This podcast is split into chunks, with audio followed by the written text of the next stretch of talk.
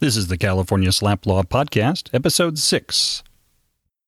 Welcome to the California SLAPP Law Podcast. California's SLAPP law was a great idea, but it can be a minefield for the uninformed. To guide you through that minefield, here's your host, One of a kind. from the law firm of Morris and Stone, Aaron Morris.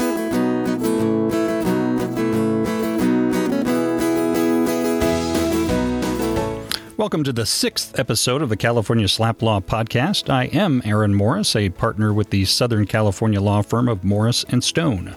Our primary practice areas are defamation and free speech, which of course brings in anti SLAPP motions and motions for attorney fees.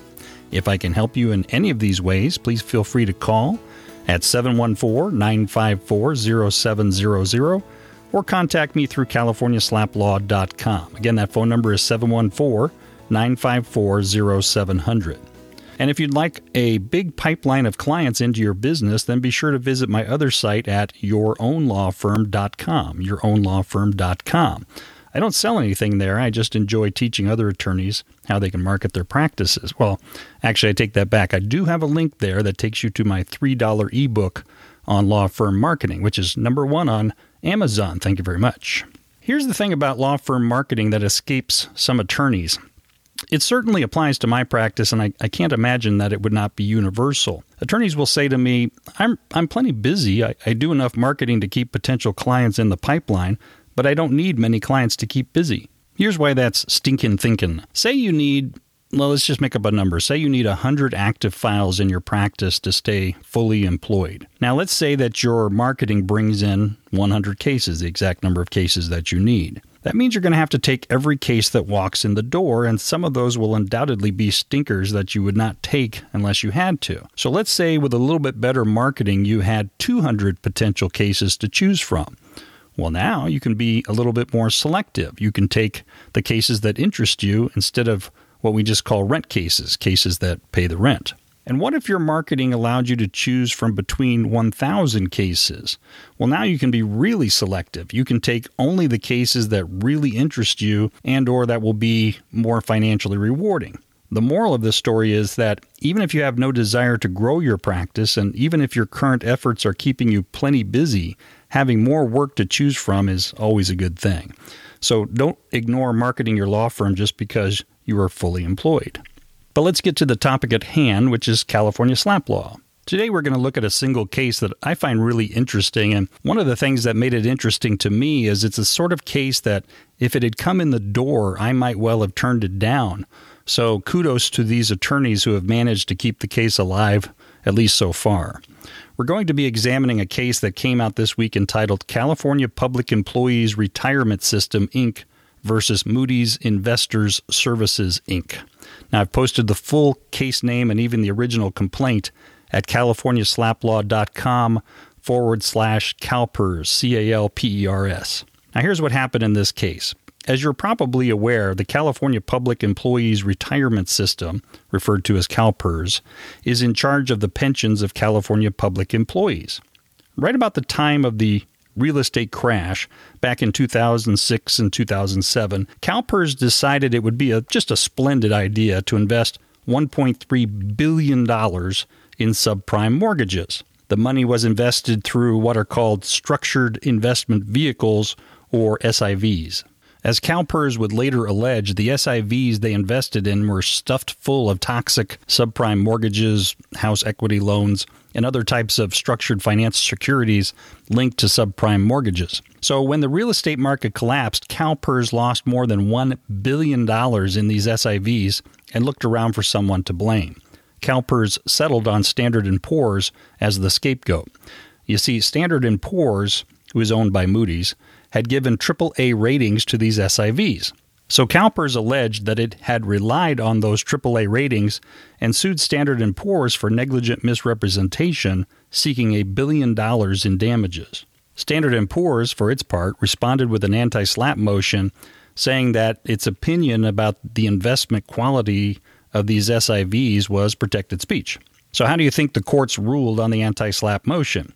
Well, for its part, the trial court denied the anti SLAPP motion. The trial court found that the complaint did fall under the anti SLAPP statute, but found that CalPERS had successfully met the second prong of the anti SLAPP analysis.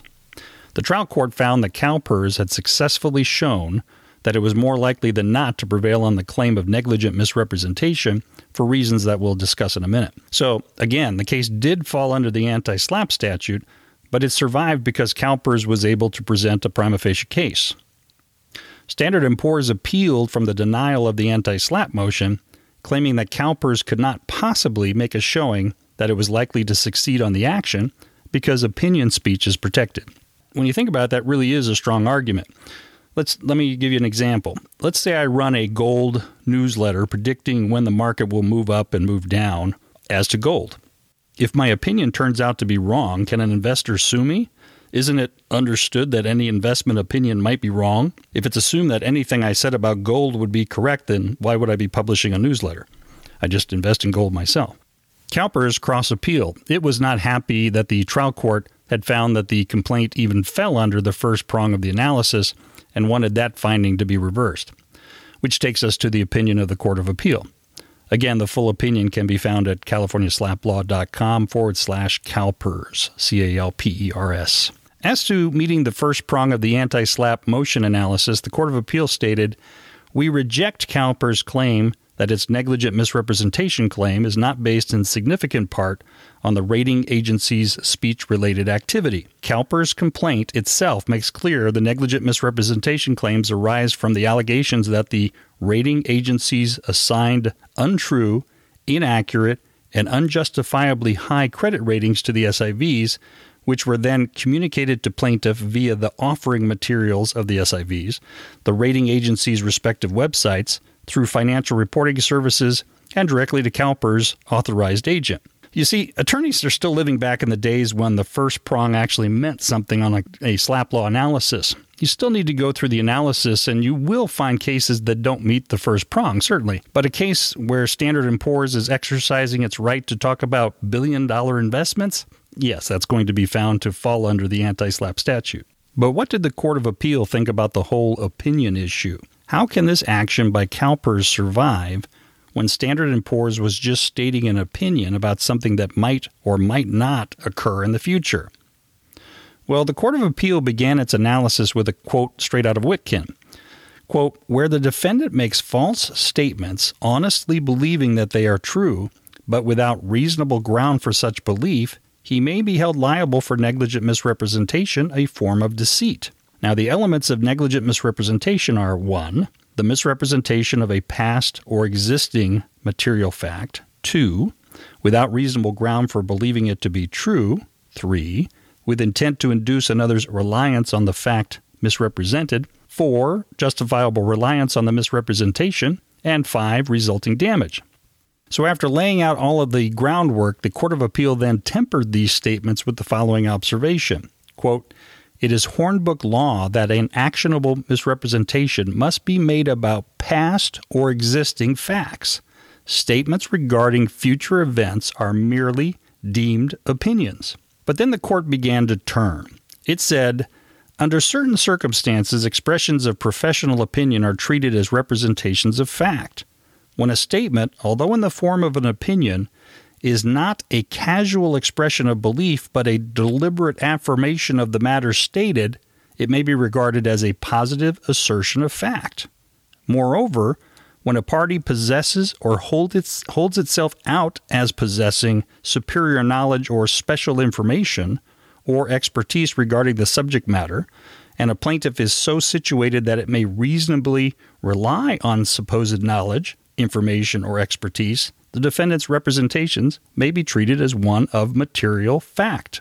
After stating the law in that manner, the Court of Appeal held that the ratings in this case were not merely casual statements of belief, but rather deliberate assertions based on analysis of non public, confidential information and assigned after the ratings agency participated in structuring the SIVs. As such, the ratings should be deemed actionable expressions of professional opinion rather than non actionable predictions regarding future events. In essence, the attorneys for Standard & Poor's fell into their own trap. To argue that they should not be liable for future results of the SIVs, they had said that the industry exists in a quote shroud of secrecy. That was their own words. Basically, they were arguing that they should not be held responsible for what they said because no one can really know the inner machinations of these investment vehicles. But that got turned on them because that means that as shallow as the analysis of these investment vehicles might be, Standard & Poor's was in the far superior position to peer behind the veil. In conclusion, the Court of Appeal held as such, we agree with CalPERS a prima facie case has been made that the ratings are actionable as professional opinions or deliberate affirmations of fact regarding the nature and quality of the SIV product. The Court of Appeal upheld the ruling of the trial court denying the motion on the grounds that CalPERS had made a prima facie showing. So, what are the takeaways from CalPERS versus Moody's? At this point, I'd love to cue Don't Fear the Reaper because the larger takeaway is that even if you're looking into the tooth filled jaws of the anti SLAPP statute, be not afraid if you have a really strong showing to meet the challenge of the second prong. And second, don't immediately assume that opinions are not actionable. As set forth in this case, under the proper circumstances, even an opinion can be actionable.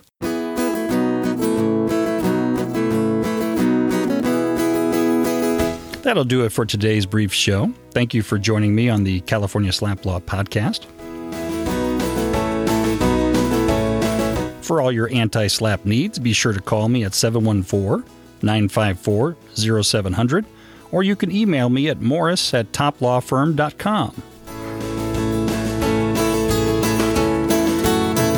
Until next time, have a great week and try not to slap anyone.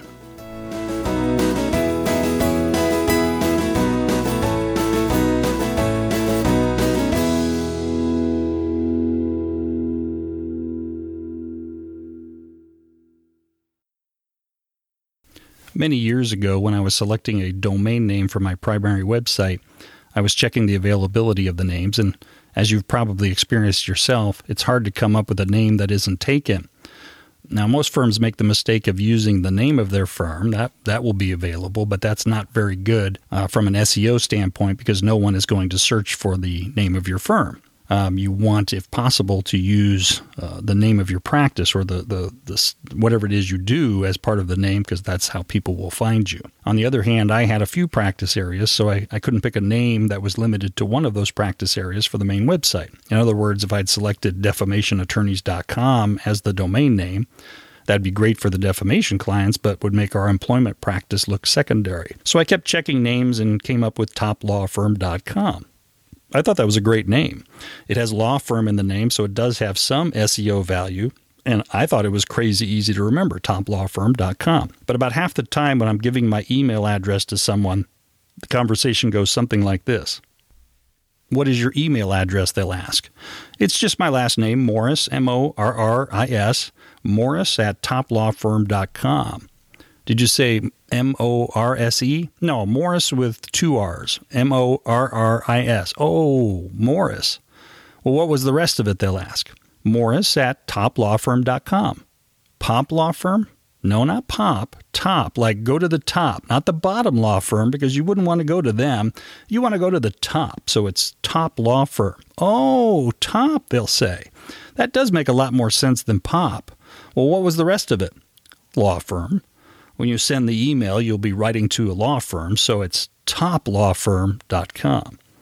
Is top law firm all one word or are there spaces? No, no, no, it's it's all one word. Okay, Morris at top law firm, all one word. What's the rest of it?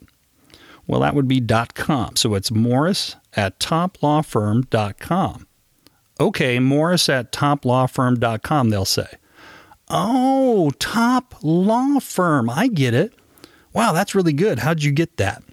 Then I'll get an email from an attorney whose email is something like jjohnson for you at johnson abercrombie.com with a number four and U is spelled with the letter U. And I wonder how the attorney keeps from killing himself. Well, thank you for listening, and I'll see you next week.